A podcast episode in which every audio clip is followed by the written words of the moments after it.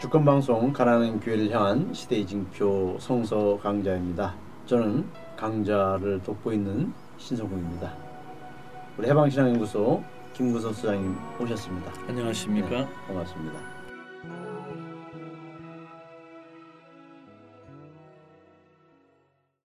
제가 김 소장님의 페이스북을 어, 아주 매일 체크하고 있습니다. 아이고, 아주 그렇습니까? 많은 사람들의 예, 그 좋아요 어?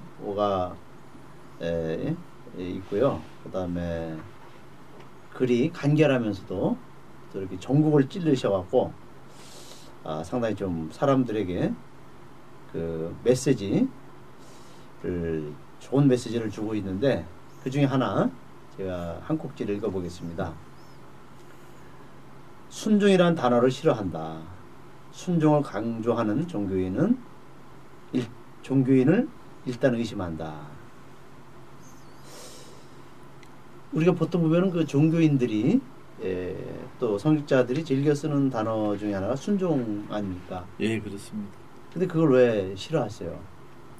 얼마나 원- 좋은 단어예요. 예.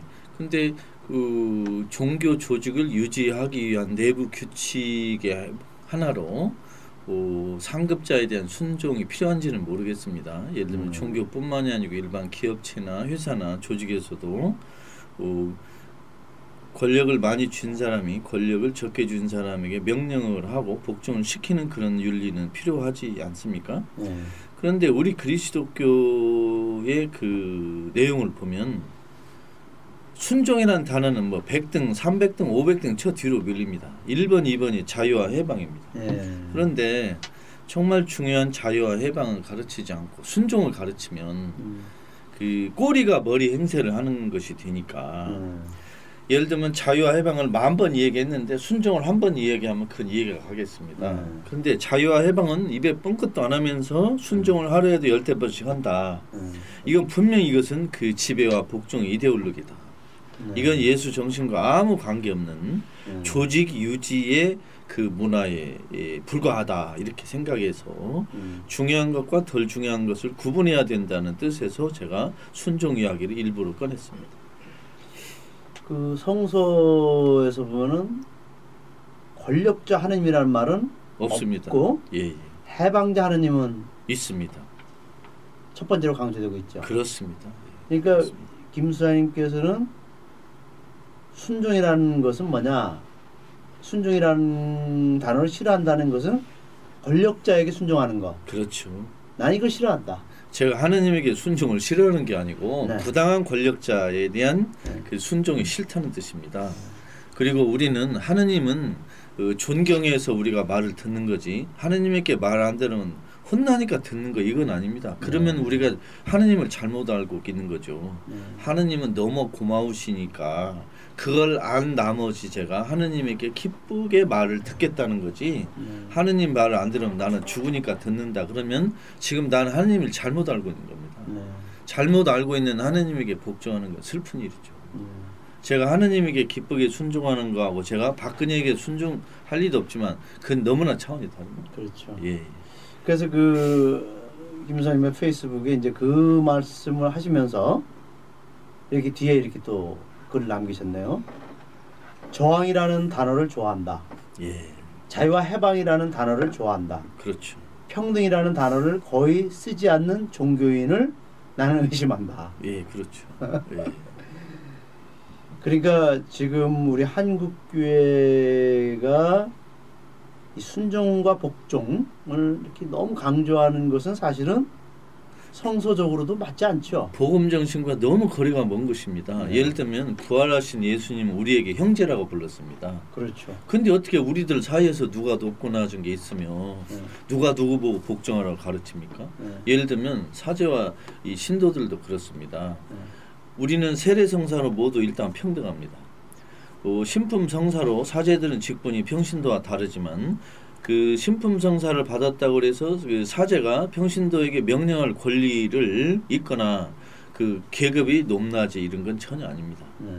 아, 섬기는 사람이 높다고 하지 않았습니까? 네. 그런데 어떻게 자꾸 우리 교회에서 네. 이런 순종인 복귀 이런 단어를 이렇게 자꾸 이야기하는지 모르겠습니다. 그건 음. 원래 우리가 가야 할 방향이 아닙니다. 네.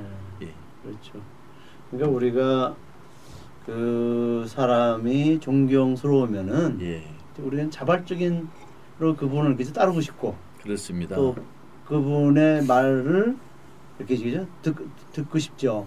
그렇습니다. 제가 프란치스코 교황이나 로메로 대주교를 존경하는 것은 그분이 저에게 요구해서 그런 게 아닙니다. 그렇죠. 아무 말씀 하시지 않았는데도 네. 저절로 좋아합니다. 네. 그러나 박근혜나 이런 사람은 저에게 매일 와서 순종 강요도 저는 안 합니다. 음. 왜, 왜 내가 너한테 하느냐 이렇게 음. 다 저항하죠. 네. 예, 그런 거죠.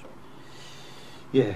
그런 면에서 저희들이 이 해방자 예수를 우리가 따라야 되겠다. 네, 그렇습니다. 그렇습니다. 오늘 저희들이 또 마르코복음 진행을 하면서 에, 기목은 반벙어리를 고치신 예수입니다. 예, 타이틀이요. 예. 예, 한번 그 원문이 어떻게 되죠? 본문이? 7장 31절에서 37절입니다. 네. 그리고 다시 띠로 지방을 떠나 시돈을 거쳐 갈릴레아 호수로 데카폴리스 지방 한 가운데로 가셨다.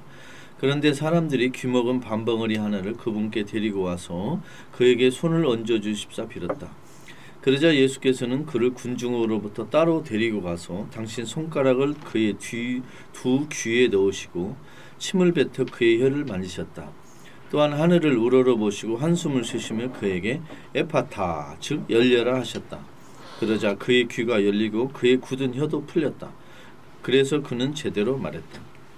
예수께서는 누구에게도 말하지 말라고 그들에게 명하셨다. 그러나 그들에게 명하실수록 그들은 더욱더 선전했다. 그들은 매우 놀라서 그분이 모든 것을 좋게 하셨다. 저 귀머거리들은 듣게 하시고 벙어리들은 말을 하게 하셨다고 했다. 네. 기목은 반벙어리 그 장애를 두 가지를 그죠? 예. 동시에 앓고 있습니다. 그렇습니다. 예, 이중적으로 예. 귀도 먹고 또 말도 예. 어, 이렇게 잘 할 수 없는 예. 그런 상태인데 31절을 보면은 그 뒤 예수께서는 띠로 지방을 떠나 시돈에 들리셨 시돈에 들리셨다가 데카폴리스 지방을 거쳐 갈릴레아 호수로 돌아오셨다. 예. 그렇게 여러 그 지방 명이 나오네요. 에, 시돈, 데카폴리스 그리고 예. 갈릴레아. 예. 그러니까 띠로 시돈, 데카폴리스, 예. 갈릴레아 호수로 예. 돌아오셨다. 예. 예. 예수의 그 여행 기록 같은 그런 느낌이 듭니다. 여기 지금 띠로나 시돈이나 데카폴리스의 공통점은 이방인들이 사는 동네입니다. 네, 이방인죠. 이게 예수님이 갈릴레아 호수 이쪽에 유다인 지방이 아니고 저쪽에 건너편에 이방인 지역을 두루 다니셨다는 네. 기록입니다. 아까 앞절에서 시록 페니키아 여인의 딸의 그 귀신 들린 건 쫓아내고 이번에는 또 이방인 지역에서 그 들리지도 않고 말도 못하는 사람을 지금 고쳐준 그 기적 이야기를 계속 하고 있는 것입니다. 음. 즉 예수께서 이제 이방인들에게도 마음을 열었다. 아. 유다인 먼저 이방인 다음에라는 그 규칙을 지키긴 하지만 네. 이방인에 대해서도 마음을 열었다는 것을 지금 누가복음 저자가 소개하고 있습니다. 그게 중요한 예, 여기서 의미하는 거네요. 그렇습니다. 이방인들에게 예. 마음을 열었다. 예, 예. 어, 그들에게도 복음을 선포했다. 예, 그렇습니다.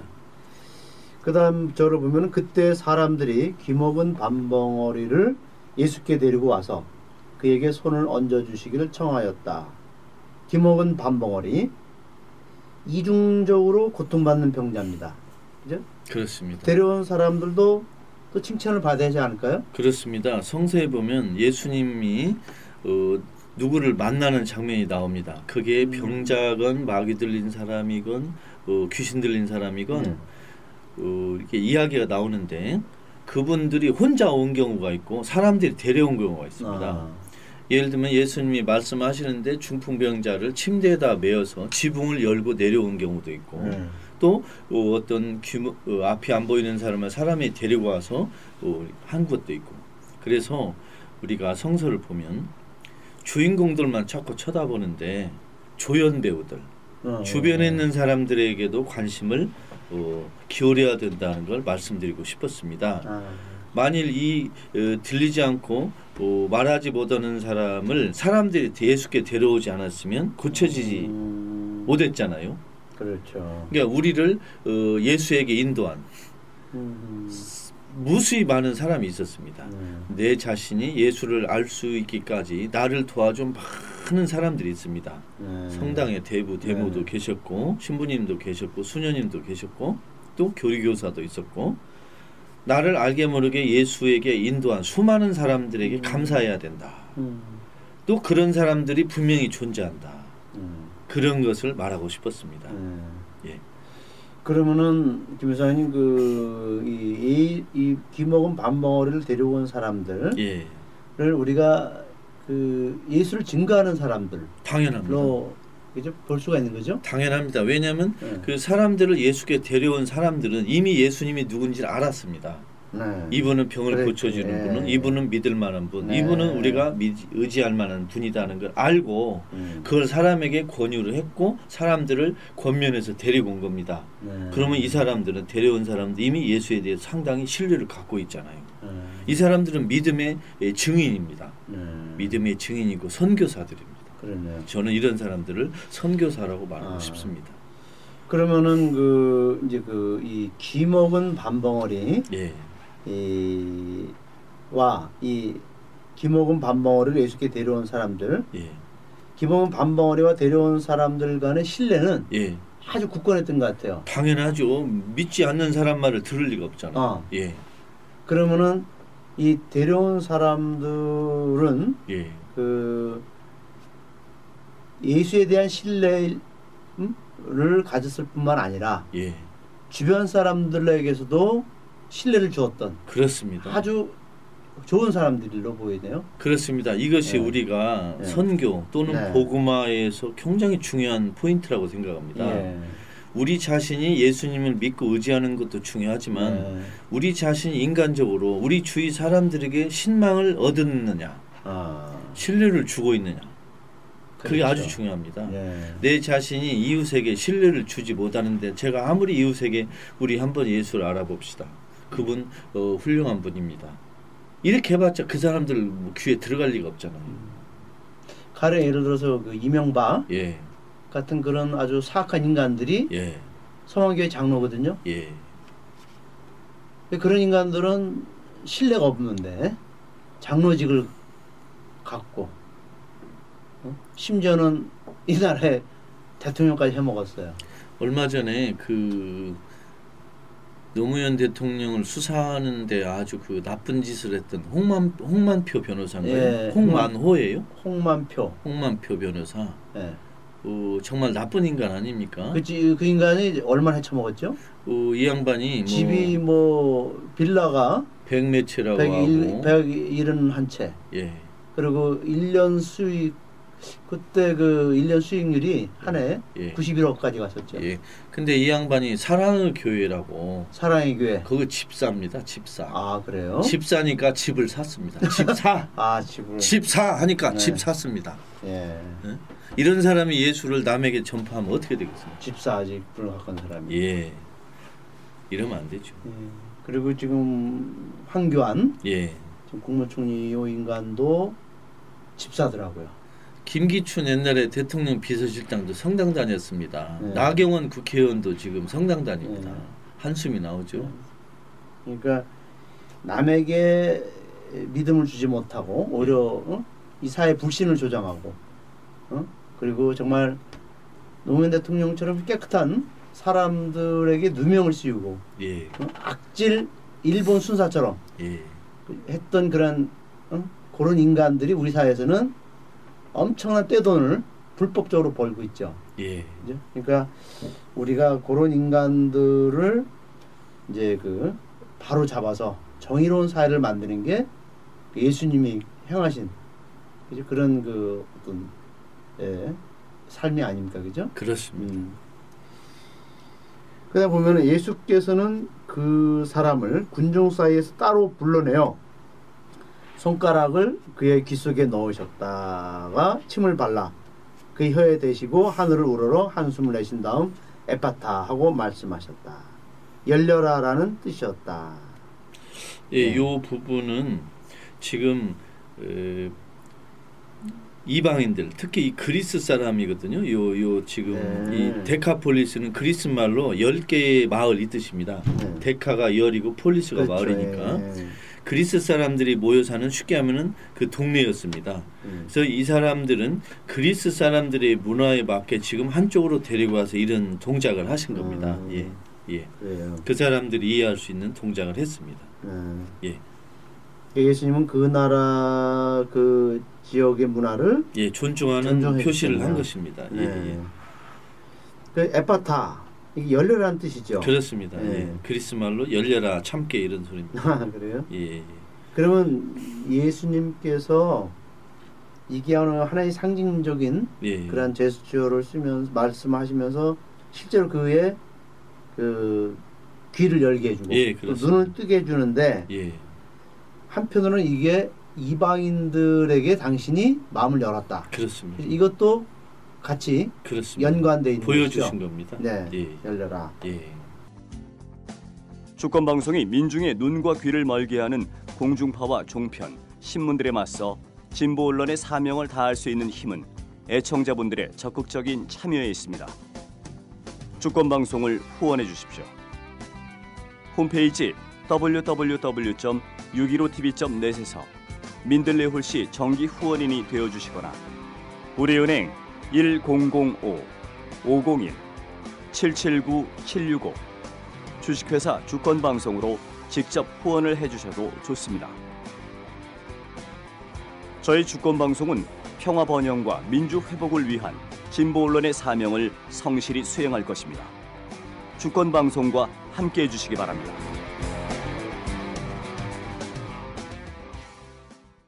삼 7절에 보면 사람들은 귀머거리를 듣게 하시고 벙어리도 말을 하게 하시니 그분이 하시는 일은 놀랍기만 하구나 하며 경탄하여 마지 않았다. 사람들은 예수의 능력에 경, 경, 감탄한 것입니까? 그렇습니다. 이 안 들리는 사람을 듣게 하고 말 못하는 사람을 말을 하게 하는 건 구약에 보면 오직 하느님만 할 수 있는 일 이런 귀절이 있습니다. 네. 그래서 여기에서 예수의 능력을 보고 아 이분은 보통 분이 아니다. 이분은 하느님하고 깊이 연결된 분이구나 하는 걸 느꼈고 이 귀절을 소개한 성서 저자는 예수님이 보통 분이 아니다. 하느님하고 아주 가까운 분이다라는 걸 말하기 위해 이렇게 쓰고 있는 것입니다. 네. 이것을 우리가 예수님의 능력으로도 보지만 예, 또 오늘날 우리 한국의 사회와 예, 또 깊은 연관을 갖는다면은 저는 이런 생각도 들어요. 우리가 그 오- 오스카 로메로 대주교에 예, 대해서 얘기할 때 목소리 없는 사람들의 목소리가 되셨다. 그렇죠. 그러면 우리 이게 또 관련 있지 않습니까? 그렇습니다. 우리 교회가 그리고 우리 신도 하나하나가 목소리 없는 사람들의 목소리가 되어야 됩니다. 그것이 우리가 사제로서 또는 평신도로서 모두가 예언직을 받았거든요. 네. 지금 평신도 하나하나가 다 예언직을 받았습니다. 이미. 그렇죠. 해야 됩니다. 네. 누구 허락 없이. 네. 그러니까 지금 여기서도 보면 목소리 없는 사람들의 목소리는 로메로 대주교뿐만 아니라 우리 각자도 다 해야 됩니다. 음. 예를 들면 언론에서 거짓말하면 그게 아니다. 네. 라고 이 주권 방송이 잘 하듯이 네. 이 주권 방송 권혜혁 대표가 이렇게 음. 그 정의로운 목소리를 잘 내듯이 우리 신도들도 음. 언론이 거짓말하면 저 거짓말이다고 이 얘기를 해야 됩니다. 그렇죠. 박근혜가 거짓말 아 저 사기다 이렇게 이야기를 해야 됩니다. 얘기해야 되죠. 아 해야 되죠. 음. 해야 됩니다. 그것이 우리가 해야 될 일입니다. 그 이번에도 그 지난 5월 28일 날 그 구역에서 일어난 예. 그 19살에 예. 정말 그 꽃다운 청년이 그 스크린도어에 혼자서 그 수리를 하다가 그런 그 정말 안타까운 죽음을 당했지 않습니까? 네. 그때 이제 그 청년이 자기의 그 지금 작업 환경이 너무 열악하다 보니까 막 쫓기다시피 예. 시간도 없이 그렇게 이제 혼자서 하다 보니까 막 그전에도 그런 사고 위험성을 감지하고 있었답니다. 그래서 이거를 개선해야 된다. 그러면서 서울 메트로 본사 앞에서 이 사고가 사망 사고 일어나기 전에 피켓 시위를 예. 여러 차례 했답니다. 지금부터 이야기하는 건 그런데 누구도 그 들어주지 않고 그죠? 그 외침을 이미 죽음이 예고돼 있었던 거예요. 그러면 지금 우리 사회의 그 메트로 임원들의 귀머거리 그들은 귀머거리였어요. 그 응? 매일매일 죽음의 현장에서 매일매일 죽음의 위험 속에서 무릎쓰고 일하는 그 사람들을 다 외면하고 어? 자기들은 따박따박 400만 원 이상의 돈을 응? 월급을 받아갖고 연봉을 응? 월급 받아갖고 그리고 그들은 응? 그 아무도 그것을 말하지 않았어요. 그러니까 이 귀먹어 귀먹은 밥멍어리는 누구냐 오늘날 듣지 않고 사람들의 그 목소리를 듣지 않고 외침을 듣지 않고 그리고 말하지 않는 응? 침묵하는 그 사람들 저는 귀먹은 밥멍어리가 아닌가. 지금 우리나라 위정자들, 우리나라 언론들, 우리나라 대부분의 종교인들이 지금 전부 듣지 못하고 말하지 못하는 사람이라고 생각합니다. 네. 예. 다 치유 받아야 되는데 그렇습니다. 그들은 예, 치유 받을 생각조차 안 하고 있죠. 예, 열려라. 귀가 열리면 좋겠습니다. 가난한 사람들의 목소리를 우리 신자들은 우리 가톨릭 교회는 잘 듣고 있나요?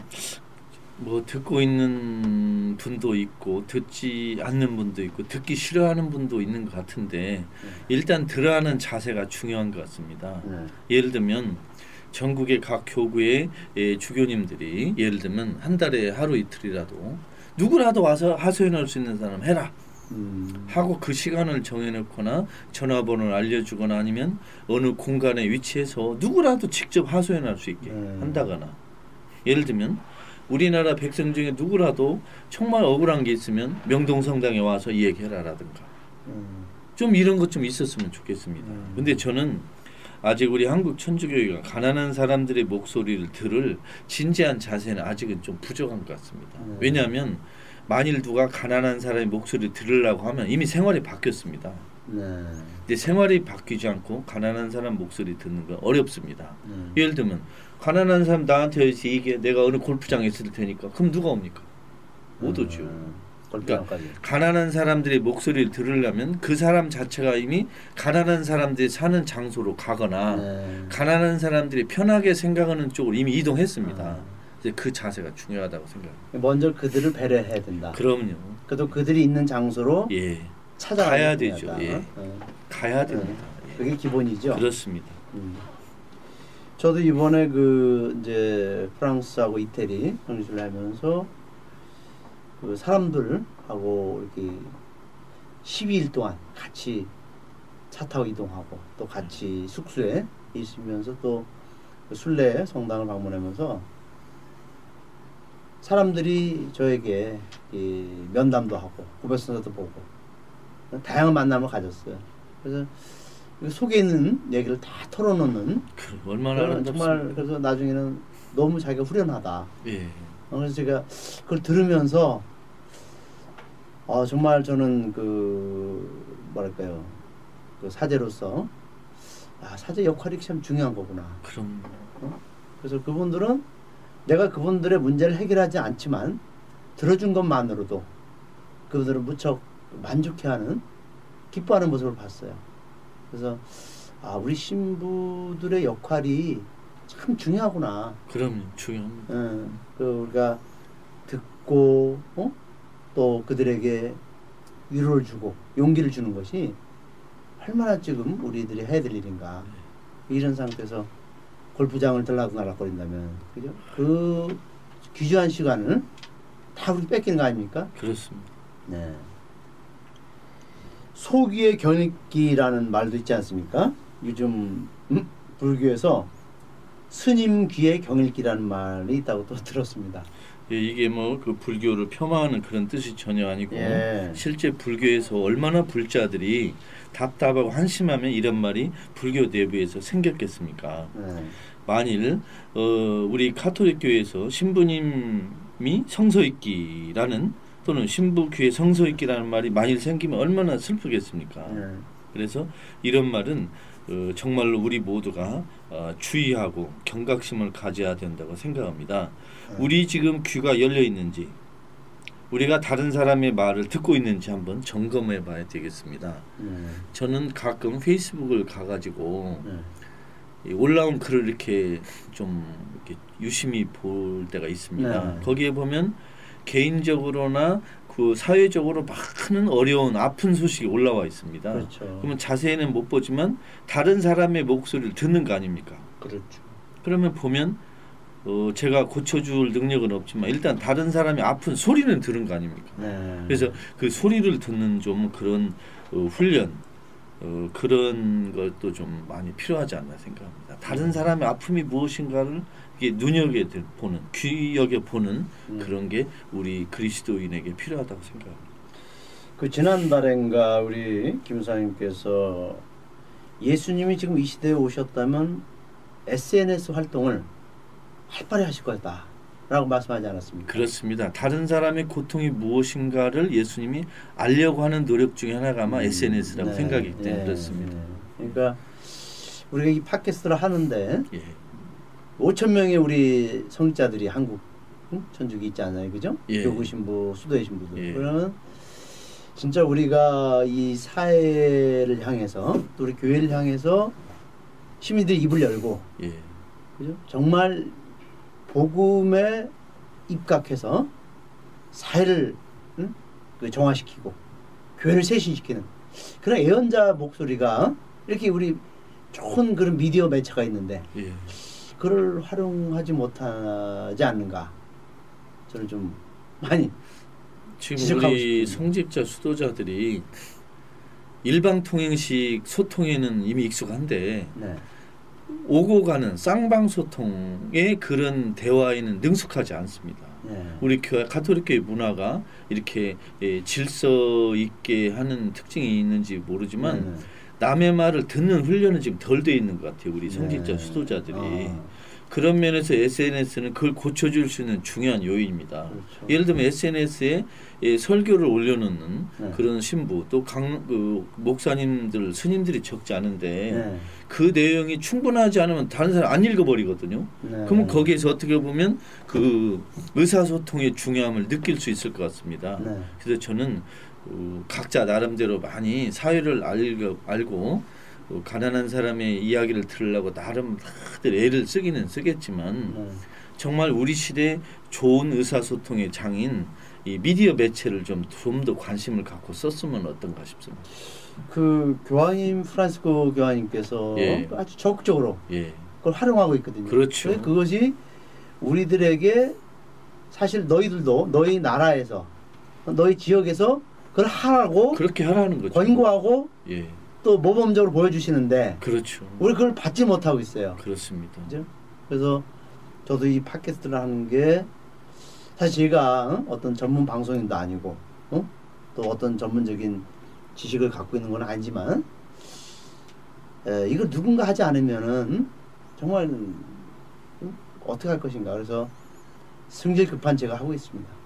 아, 그런데 앞으로 어, 이제 팟캐스트나 이런 걸 할 신부님들이 앞으로 이제 나중에 느끼시겠지만 이 미디어라는 건 상당한 책임감이 따르는 것입니다. 네. 해보면 엄청난 책임감이 시달릴 것입니다. 네. 그리고 그, 그 내용과 품질을 유지하는 데는 많은 노력이 필요하기 때문에 그렇죠. 정말 이런 것을 좀 어, 이렇게 뛰어드는 사제가 좀 늘어나기를 바랍니다. 네, 예. 아주 좋은 그런 소망입니다. 가난한 사람들의 목소리를 우리가 잘 들으려면 어떻게 해야 됩니까? 가령 성서 공부를 잘하면 가난한 사람들의 목소리를 잘 듣는데 또 도움이 되고 있다고 보십니까? 그렇습니다. 가난한 사람들을 모르면 성서를 알기가 쉽지 않습니다. 그리고 가난한 사람을 모르면 예수님을 이해하기도 쉽지 않습니다. 네. 그래서 이제 성사나 가난한 사람을 알고 이해하고 따르는 데는 가난한 사람을 어느 정도 아느냐, 어느 정도 정확히 아느냐, 그 사람들하고 얼마나 우리 심정을 코드를 맞추느냐, 네. 이게 아주 중요합니다. 네. 그래서 어, 가난한 사람을 모르면 예수를 알 수 없다. 네. 가난한 사람을 모르면 성서를 이해하기 어렵다. 가난한 사람을 모르면 가톨릭 신도가 되기 어렵다. 이렇게 말씀드리고 싶습니다.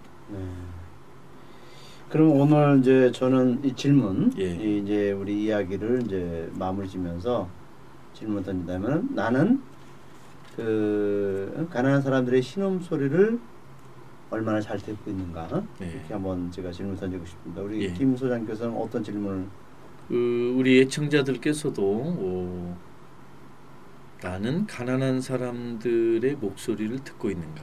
네. 나는 가난한 사람들을 얼마나 잘 알고 있는가? 내가 화성, 목성, 금성에 대해서 아는 정도로 예. 가난한 사람들에 대해서 아는 것이 별로 없는가? 내 신앙생활에 가난한 사람이 얼마만한 비중이 있는가? 어, 이런 걸 좀 가끔 돌아봤으면 좋겠습니다. 왜냐하면 가난한 사람 안에 계신 예수를 알아보지 못하면 세상 어디서도 예수를 알아보기가 어렵기 때문일 것입니다. 네.